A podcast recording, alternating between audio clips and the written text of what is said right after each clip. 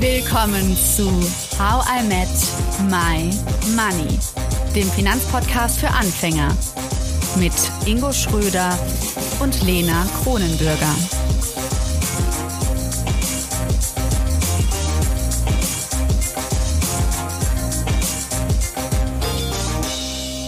Wie schön, dass ihr dabei seid bei Teil 2 mit Herrn Professor Dr. Hartmut Walz.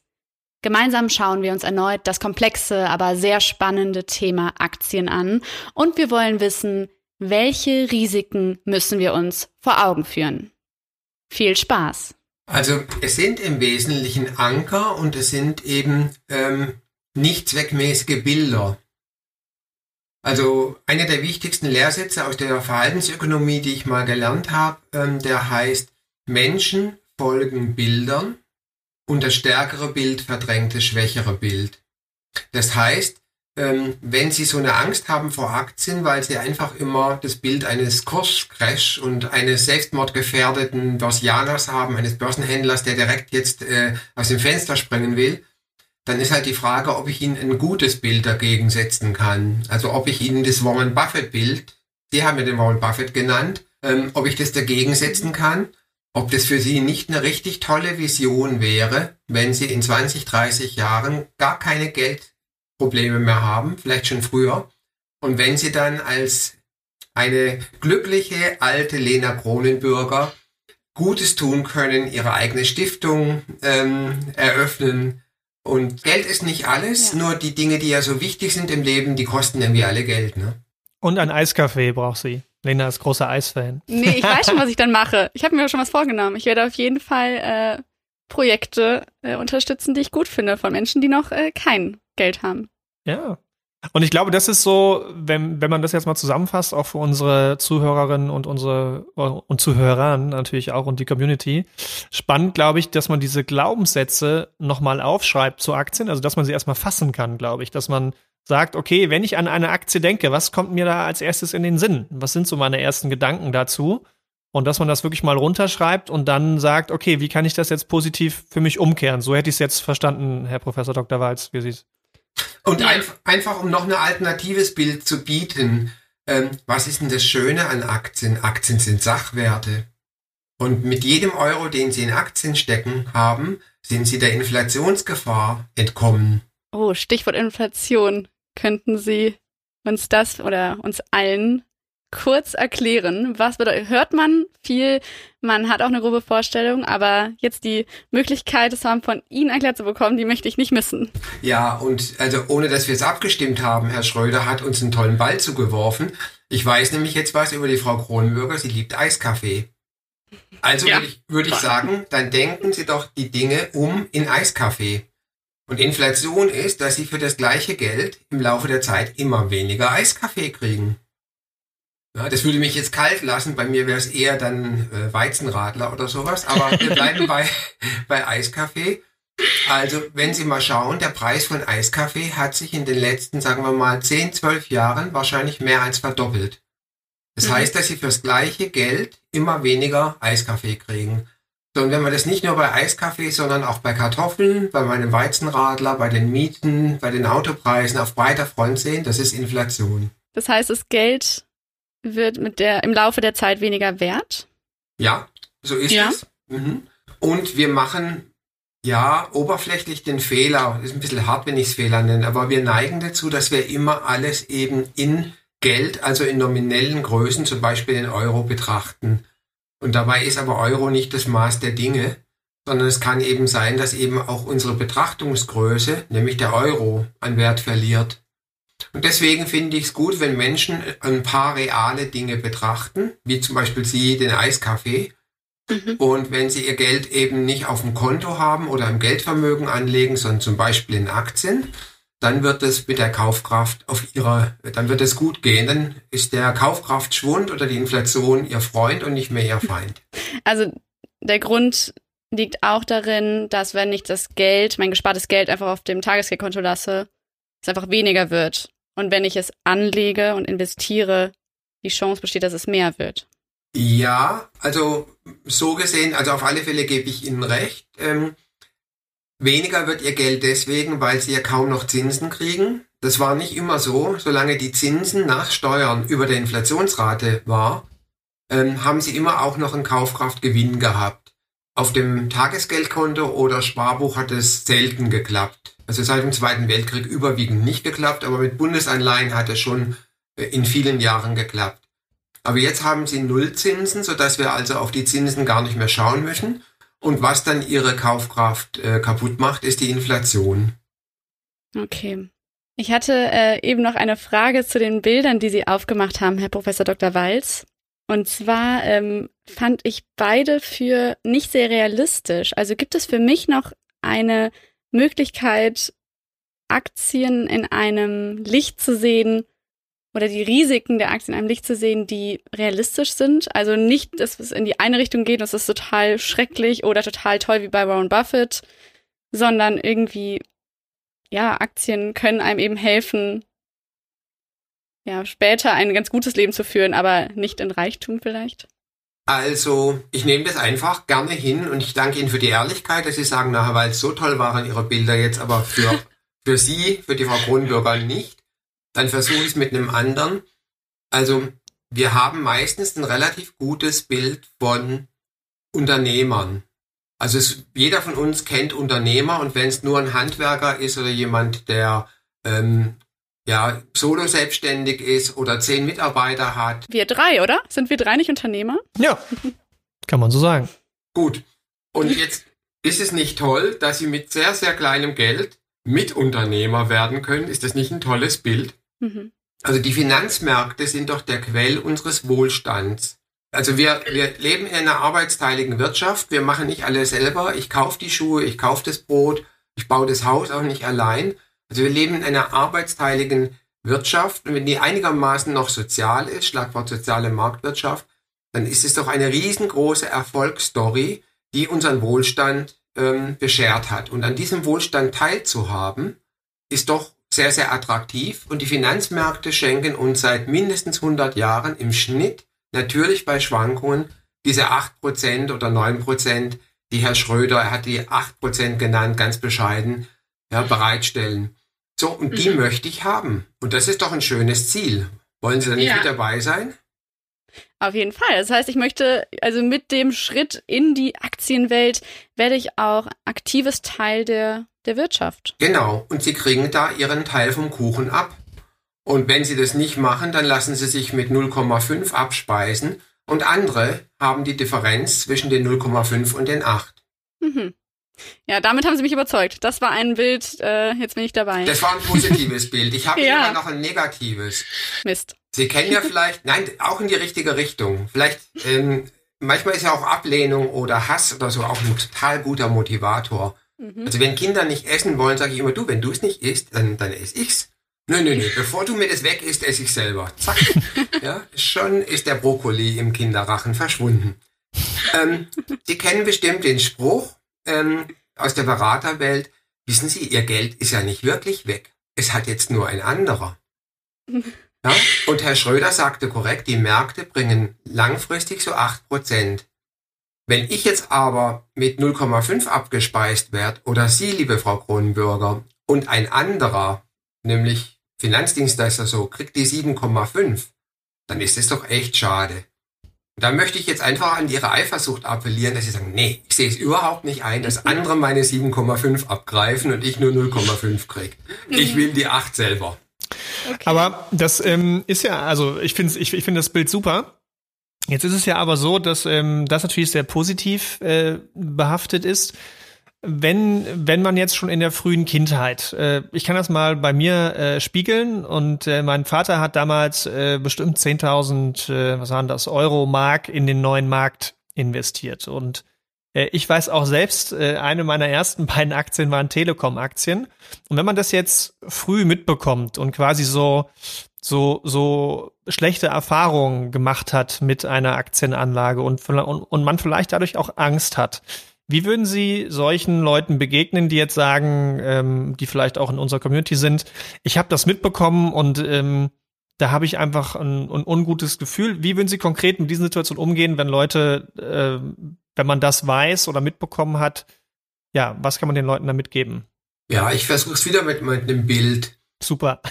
Kaum jemand, ähm, der Fahrrad fährt, ist noch gar nie vom Fahrrad gefallen. Aber wir steigen wieder auf. Und im deutschen Volksmund heißt es, also wer äh, reitet, ist auch schon mal vom Pferd gefallen. Das gehört einfach dazu. Und es mhm. ist dann eben wichtig, dass ich wieder aufsteige. Und es kann schon sein, wenn ich so ein Erlebnis habe und mich das regelrecht traumatisiert, dass mich das für den Rest meines Lebens prägt. Das wäre sehr, sehr ähm, schade.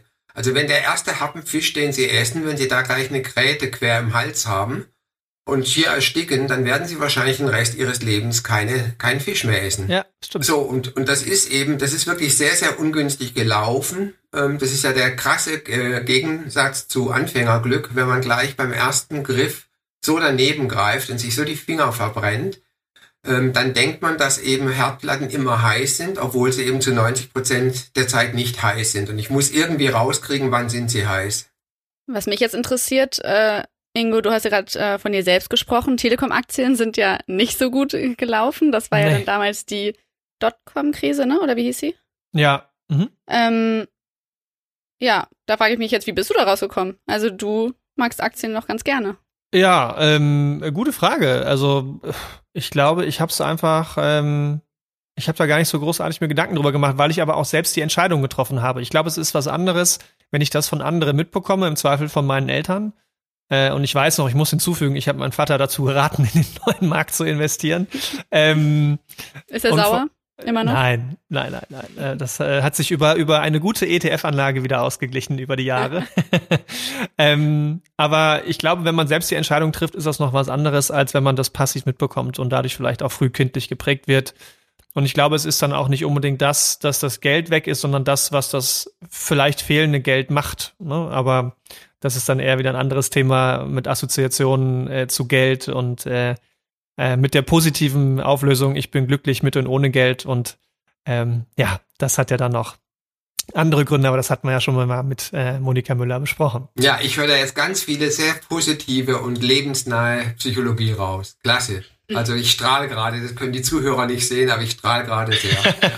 Vielleicht noch so eine Interpretation. Ähm, ein Kind neigt ja dazu, wenn sich den Kopf am Tisch anschlägt, zu sagen böser Tisch oder böser Kante. Ähm, das ist völlig normal. Wir schieben die Schuld gerne nach außen. Aber es war ja nicht die böse Telekom-Aktie, sondern es war ein Fehler im Anlageverhalten, dass wir wieder zu viel auf eine Karte gesetzt haben. Ja? Mhm. Also auch der Wirecard-Skandal, der hat mich auch getroffen. Ich habe es ausgerechnet, glaube 48 Euro. Ja, weil es in irgendeinem Investment in einem kleinen Bruchteil drin ist. Wir wollen jetzt nicht gleich die ganzen Fachausdrücke, ja. Aber ich hatte keine einzige Wirecard-Karte, äh, äh, Aktie, ähm, explizit selber gekauft und damit habe ich dieses Klumpenrisiko gemieden. Also was heißt das für die Telekom-Aktie? Ich muss fragen, ja, war die Telekom-Aktie bös oder habe ich mich, ich sage jetzt nicht blöd, aber suboptimal verhalten? Hätte man da intelligenter rangehen können? Und wenn ich diesen Lerneffekt habe, dann war der, äh, der Verlust, dann hat er sich ja gut verzinst danach. Ich ja. darf nur nicht den gleichen Fehler immer wieder machen. Und ich darf nicht sagen, ich werde mein Leben nie wieder Fahrrad fahren, weil ich einmal runtergefallen bin. Ja, sehr schön. Also auch in der Finanzwelt sollte man sich nicht in die Opferposition bewegen und wenn man es tut, sich da schleunigst wieder rausholen. Das nehme ich jetzt daraus. Ähm, Herr, Herr Professor Dr. Walz, ich bin Ihnen sehr dankbar, dass wir da so ehrlich schon drüber gesprochen haben, über die echten Risiken, wenn es um Aktien geht. Mich interessiert jetzt noch, gibt es vielleicht Risiken, die man als Anlegerin oder als Anleger befürchten könnte, die aber eigentlich gar keine echten Risiken sind? Ja, das hängt sehr von Ihrer Person äh, ab, äh, in welchem Alter Sie sich befinden, wo Sie in Ihrem Lebenszyklus stehen, was so Ihre Gesamteinkünfte ausmacht, also ob Sie zum Beispiel eine schöne Rente oder Pension kriegen, ob Sie im Eigenheim wohnen oder zur Miete. Ähm, aber grundsätzlich verbinde ich mit Aktien relativ wenig Risiken. Nämlich mhm. die ganzen Kursschwankungen, auch ein Aktiencrash, der hundsgewöhnliche Aktiencrash, wie wir doch alle paar Jahre einen haben, das ist für mich kein echtes Risiko. Es ist dann ein Risiko, wenn ich Geld, was ich nur kurzfristig entbehren kann, halt dann im Crash oder direkt nach dem Crash unbedingt äh, wieder verflüssigen muss. Also wenn ich die Verluste realisieren muss. Also kurzfristige Risiken, würde ich mal als Zwischenergebnis sagen, ist aus meiner Sicht kein schwerwiegendes Risiko. Ich kann Ihnen aber die anderen nennen und da gibt's in der Wissenschaft, sage ich jetzt mal so unbescheiden, gibt's eigentlich einen ganz starken Konsens. Es gibt nur wirklich fünf wirklich schwerwiegende Risiken und die sollten wir kennen und die sollten wir auch sehr ernst nehmen. Diese fünf Risiken nennt man Deep Risk. Mhm. Und alles andere, zum Beispiel der Crash, ist für mich ein Shallow Risk, also ein vorübergehendes äh, Risiko. Nur wenn ich selber keine Ahnung habe oder mich schlecht verhalte, äh, dann bin ich das Deep Risk. Und auch da hat uns Buffett ein, ein tolles Zitat gesagt, ähm, sieh zu, dass du nicht mit deinem Verhalten das Risiko bist. Ja, risk comes from doing, from not understanding uh, what you are doing. Also das Risiko kommt mhm. daher, dass ich nicht weiß, was ich eigentlich tue. So, jetzt habe ich Sie aber lang genug äh, warten lassen. Ja. Jetzt kommen die fünf Deep Risk. Das ist einmal die Inflation, über die haben wir schon geredet. Ja. Dann die Deflation, das ist genau das Gegenteil. Haben wir alle noch nicht erlebt in unserem Leben, selbst ich bin da zu jung dafür. Die letzte große Deflationsphase hatten wir 1929 bis 32 mit Auswirkungen, die fast zehn Jahre noch gingen. Also alles schrumpft, alles wird weniger wert und das Bargeld ist der einzige Gewinner. Dann kommen zwei, an die kaum jemand denken würde, nämlich ähm, die Zerstörung. Also sie haben ein Häuschen und da explodiert eine Bombe oder sie mhm. haben irgendeinen anderen Gegenstand. Oder Klimawandel zerstört. Also ist ja auch heutzutage leider schon äh, Realität für manche Menschen auf der Welt. Ja, herzlichen Dank für Ihr Beispiel. Wunderbar, ist viel besser als meins. Also Zerstörung, auch insbesondere durch kriegerische äh, Auseinandersetzung ist so ein Problem. Und dann eben Beschlagnahme oder Wegnahme. Ähm, also, dass der Staat irgendwas konfisziert. Also auf Englisch heißt es Confiscation. Ähm, mhm. Aber konfizieren verstehen wir auch. Oder Enteignung. Man könnte es auch mhm. das Enteignungsrisiko nennen. Und das wäre zum Beispiel in einer Crash-Situation, die wirklich große Folgen hat, dass der Staat eben sagt, alle, die ein Haus haben, müssen auf dieses Haus eine Vermögensabgabe äh, entrichten oder auf andere Sachvermögen. Oder mein Goldbesitz wird wieder äh, aberkannt, ne? Das gab's ja auch schon mal. Genau, mhm. Goldverbot und äh, Einzug des Goldbestandes. Ne? Ähm, Wann gab's das? Also warum? Das gab es das letzte Mal in den USA in großem Umfang, aber in Deutschland gab es das nach dem Ersten Weltkrieg auch. Weil man einfach denen, die was haben, was wegnehmen möchte, um es eben Leuten, denen es erheblich schlechter geht, zu geben. Schlagwort Lastenausgleich. Mhm. Und nach dem Ersten und Zweiten Weltkrieg hatten wir interessante Formen des Lastenausgleichs. Ich habe mich da mal ein bisschen eingelesen für ein anderes Buch, nämlich äh, sinnvollen Umgang mit Crash-Szenarien, also konstruktive Crash-Gedanken heißt es. Und da ist es interessant eben, dass man häufig solche Ausgleichsmethoden äh, angewandt hat. Denn verloren haben immer die Leute, die im Geldvermögen waren. Und Leute, die Aktien hatten oder auch Immobilien hatten, äh, haben teilweise sogar profitiert. Und wenn es ganz, ganz extrem wird, dann greift der Staat ein. Mhm. Jetzt möchte ich es aber nicht zu lange machen, weil es waren ja erst vier. Genau, wir brauchen noch das fünfte Risiko. Ich habe mitgezählt. Und das fünfte ist ein langfristiges Bonitätsrisiko. Also wenn Sie jemand Ihr Geld geben und der ist wirklich pleite, dann kommt das Geld nicht wieder. Es kommt auch in zehn Jahren nicht wieder. Und dann sehen Sie, dann ist so ein Aktiencrash eigentlich harmlos dagegen. Denn die Aktien fallen, aber in 90 Prozent der Fälle sind nach drei Jahren die alten Kursstände schon wieder erreicht. Und in den verbleibenden Fällen, die schwerer waren, um, in schlimmsten Situationen hat es zwölf Jahre gedauert, sodass man sagen kann, wenn Sie zwölf Jahre durchhalten können, also wenn zum Beispiel die junge Frau Kronenbürger an ihre Altersvorsorge denkt, ähm, dann kann sie dieses Geld wirklich auch zu 100 Prozent in Aktien stecken. Weil es ist kein Deep Risk. Kursrisiken sind kein Deep Risk. Punkt. Okay, wobei ich ja gelernt habe, dass ich am besten nicht in Aktien trotzdem stecke, sondern vielleicht in die Verpackung. Aber das ist jetzt nochmal wieder ein anderes Thema. Ja, nicht in ähm, einzelne Aktien, sondern schön gestreut halt. Okay, also wenn ich, wenn ich die Aktien gut streuen würde, also ganz, ganz viele verschiedene Aktien wählen würde, dann wäre es in Ordnung. Ja, also wenn Sie sagen, Herr Walz, ich habe eine Million, dann lege ich Ihnen die auch gerne schön in Aktien an. Das glaube ich. Nur wenn Sie halt jetzt mit 50 Euro im Monat anfangen, dann brauche ich die Umverpackung. Okay, also es kommt auch darauf an, ob man ein Einmalvermögen hat, was man dann äh, in Aktien aufteilen kann. Darf ich es mit anderen Worten sagen? Ja. Das war schon richtig. Ob Sie so viel Vermögen haben, dass sich unter Berücksichtigung der Kosten, die ja entstehen, wenn Sie die kaufen, es lohnt, dass Sie selber streuen. Und wenn Sie die Million haben, es würde auch schon bei 500.000 äh, Sinn machen, dann können Sie selber streuen. Aber wenn Sie halt 50 Euro anlegen, dann können Sie ja nicht Stück, äh, äh, Bruchstücke von Aktien kaufen, um zu streuen. Ja, Okay. Das ist ein Größenproblem. Also, also ich glaube, da, da fällt mir gerade ein spontanes Bild ein, wenn man so Haribo Colorado nimmt, da sind ja ganz viele verschiedene Sorten quasi drin. Und äh, wenn ich sonst also für jedes Haribo, für jedes einzelne Stück äh, eine Provision zahlen würde oder, oder Kosten quasi für den Kauf, ähm, dann habe ich halt äh, für eine so eine Colorado-Packung, zahle ich halt nur einmal die Kaufkosten aber habe ganz, ganz viele verschiedene Colorado-Dinger drin. Das ist im Endeffekt dann wie so ein ETF. Und wenn ich halt dann äh, ganz viele verschiedene Aktien kaufen muss, ähm, dann äh, muss ich halt jedes einzelne Haribo-Stückchen ja, selbst kaufen. Also so würde ich es mir Super Bild, ja, Herr Professor Dr. Walz. Sie machen Ingo mich ganz kreativ hier. Also ich glaube, dass äh, ja, das kann ich mir sehr gut vorstellen. Jetzt interessiert mich natürlich, ähm, wie teuer ist das so, wenn ich jetzt ähm, eine, zwei, drei, vier Aktien kaufen würde? Hängt das denn immer von der Aktie ab oder? Es kommt sehr darauf an, wo Ihre Aktie, die Sie kaufen wollen, gehandelt wird. Ob Sie die in Frankfurt auf Xetra oder so auf einem relativ breiten, liquiden, billigen äh, Markt äh, kaufen können. Wenn das eher etwas Exotisches ist und Sie müssen einen ausländischen Handelsplatz, dann wird's teurer. Aber für einen Einsteiger ist das eigentlich auch nicht das wirkliche Problem weil der wäre mit Brot und Butter gut bedient.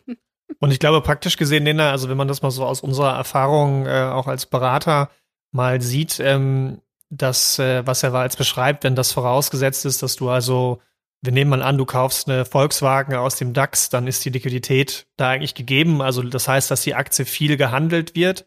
Und ähm, dann kommt es halt auf den Bank beziehungsweise den Broker an, also derjenige, der quasi als Zwischenhändler für dich diese Aktie kauft, ähm, wie viel Geld der im Endeffekt dafür nimmt, beziehungsweise wer noch überall mitverdient.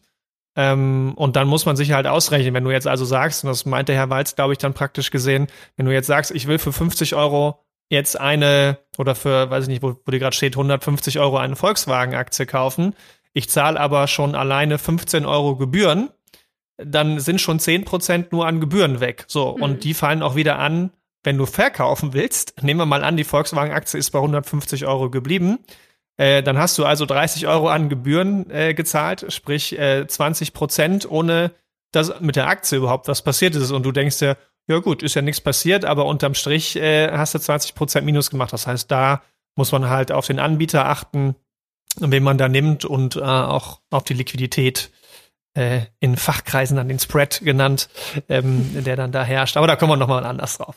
Schön, klasse. Schöner hätte ich es auch nicht erzählt. Was für ein schönes Kompliment. ja, ähm, woher kommt denn diese Deep Risk Theorie, wollte ich noch fragen. Also haben Sie die erfunden? Gab es die schon lange? Nein. Das ist, mein Problem ist, dass ich zu spät geboren bin. Da haben schon so viele andere geforscht und die Nobelpreise waren schon vergeben. Die kommt von einem Herrn Bernstein, der interessanterweise in dem richtigen Leben Mediziner war und sich aber in dieses ähm, Investieren-Thema, in die Asset Allocation so reingedacht hat und dann als Buchautor sehr, sehr erfolgreich wurde. Also er hat keinen Nobelpreis, aber er ist in Fachkreisen völlig anerkannt. Und sein Buch ist auch ins Deutsche übersetzt worden, ist aber schon ein paar Jährchen alt, aber trotzdem gut. Und er hat diesen Begriff Deep Risk geschaffen.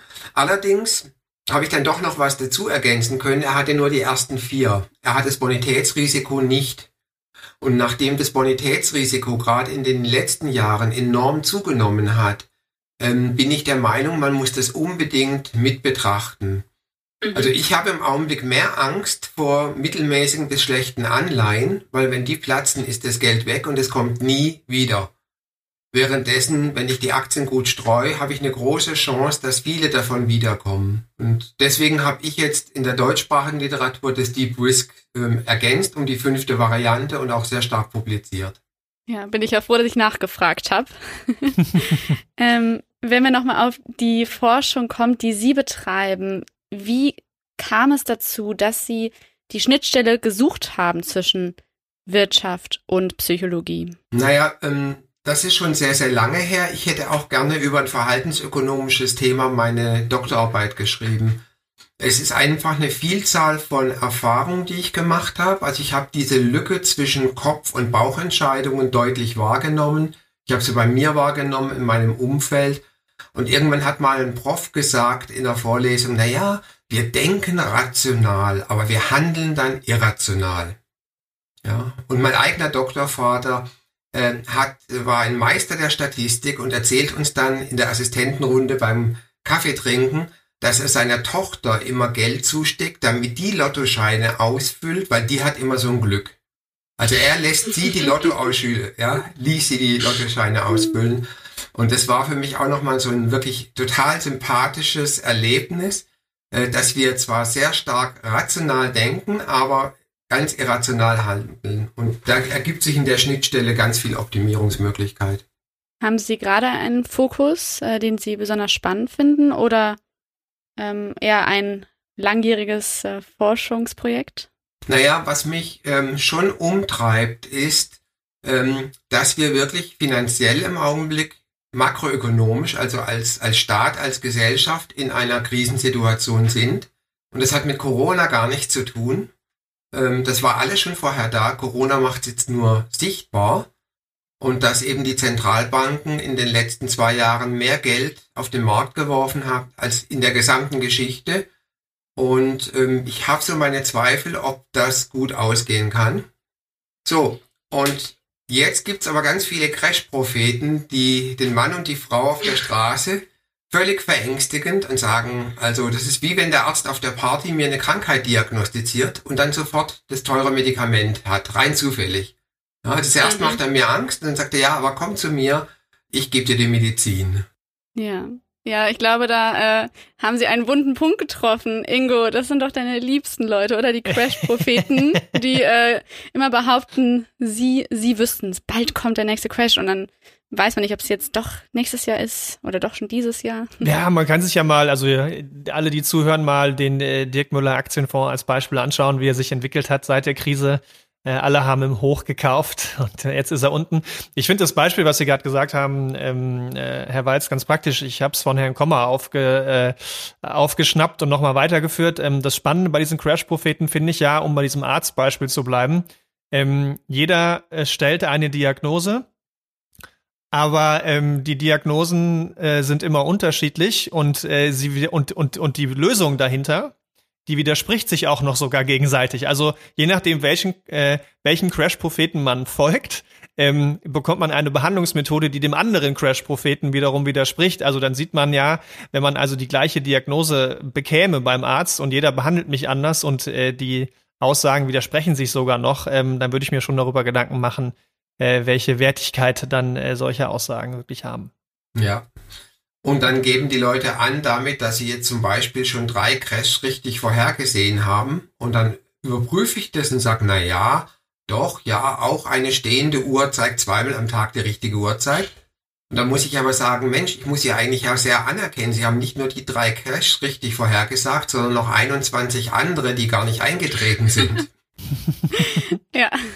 Ja, das ist, ich, ich glaube, Kollegen, Professoren, Kollegen von Ihnen, die haben mal ein Buch, ich, mir fällt der Titel gerade nicht ein, mit, glaube ich, zehn oder sieben bis zehn äh, äh, Tricks äh, der, der äh, Fondsmanager äh, für sowas. Und was ich auch noch ganz spannend fand, war der mexikanische Scharfschütze. Also er schießt, der, der äh, Scharfschütze schießt erst auf die Wand und danach malt er das Zielkreuz ähm, dann drumherum und sagt, na siehst du, ich habe doch getroffen. Also indem man so viel diffuse, unterschiedliche Aussagen trifft, dass man sagt am Ende, okay, guck mal, aber da habe ich doch einmal in die Mitte getroffen. Und ähm, ja, ich glaube, das ist das, ähm, weswegen wir allen nochmal da draußen sagen können, bitte ähm, informiert euch gezielt auf Medien, aber lasst äh, die Ohren in dem Fall von Crash-Propheten. Ja, und das letztgenannte, was Sie gesagt haben, ist in der Literatur als Mex Mexican Archery bekannt. Mexikanisches ah. Bogenschießen. Also man schießt zuerst und dann malt man die Zielscheibe. Ja, spannend. Super, Herr Walz. Ähm, das war eine ganz, ganz spannende, bildliche, auch äh, teilweise innerlich emotional im Sinne von Spaß und Freude äh, Folge. Ähm, ganz, ganz vielen Dank erstmal an der Stelle. Wir haben am Ende noch einen kleinen Anschlag auf Sie vor. Und zwar machen wir traditionell mit unseren Gästen eine kurze äh, Fragenrunde mit fünf Fragen.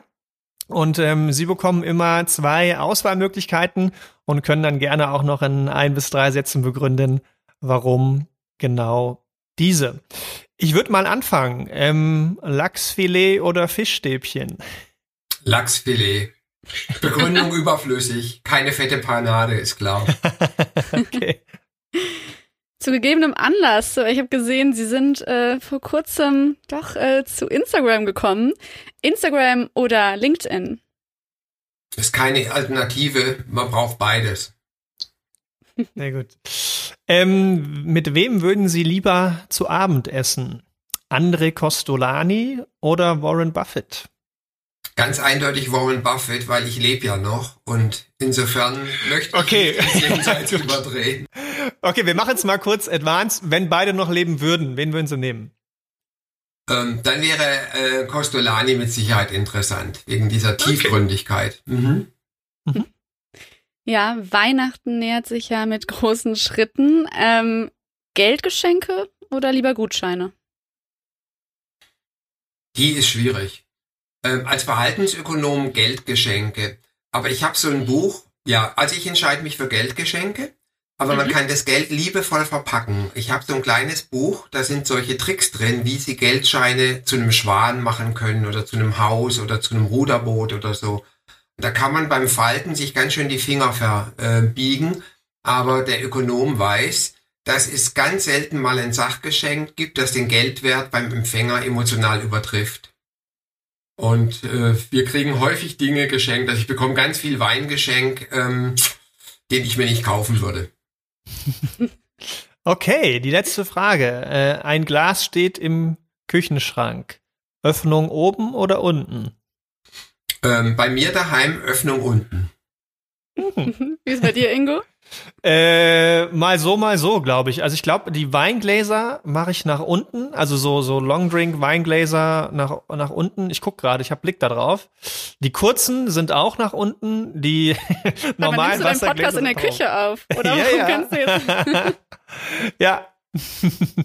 Sehr gut. Ja, ich äh, Öffnung nach oben, ehrlich gesagt. Ich finde das irgendwie praktisch. Dann hat man es direkt in der Hand, kann sich sofort Wasser einschütten. Hm. Ich wüsste jetzt gerne, hat das eine tiefen psychologische Bedeutung? Darüber können Sie noch lange nachdenken heute. ich gebe mein ganzes Wissen preis und ihr lasst mich jetzt zum Ende so verhungern.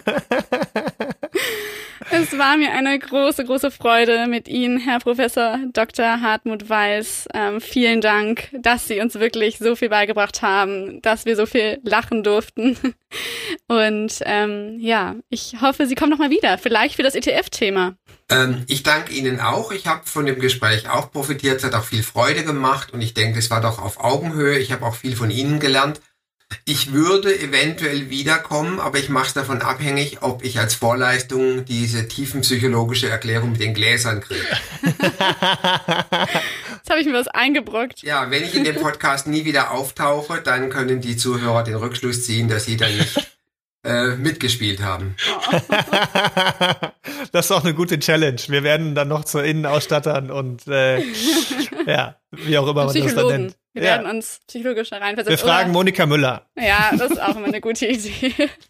Gut. Schön. Ja, dann äh, hören wir uns alle nächste Woche wieder am Monday Monday und ja, schaut alle mal auf dem Blog von Herrn Professor Dr. Hartmut Walz vorbei. Der ist wirklich lohnenswert. Man kann einiges lesen und dabei lernen und sogar Videos gucken. Herr Professor Dr. Walz, ich habe einige Videos gesehen, hat mir gut gefallen. Genau, und besucht ihn natürlich auch bei, bei Instagram. Äh, ganz frisch, ja, auch da, da gibt's auch bestimmt viele spannende Inhalte in der Zukunft. Und witzige, ja, es, es geht weiter mit dem Lachen auf jeden Fall. ja, ich sage jetzt noch was ganz Unpassendes und ich schreibe ja auch Bücher und die sind auch gut verständlich. Und gerade zum heutigen Thema, das mit den 55 schlimmsten Tricks und Manipulationen und Denkfehler, immer nur auf vier Seiten. Kann man ja, das hat mich auch an, ne? Vier Seiten, das schafft man noch abends schnell. Ja, ja, also wenn man noch ein Weihnachtsgeschenk gut hat oder so. Sehr Auf gut. geht's. Können wir ja in den Show Notes verlinken. Mhm. Ja. ja, ich freue mich, wenn ihr dazu beitragt, äh, Deutschland einen besseren Platz für Anleger zu machen. Das ist doch eine sehr schöne Vision und ein gemeinsames Ziel. Definitiv. Das ist es. Okay. Dankeschön. Dann bis bald.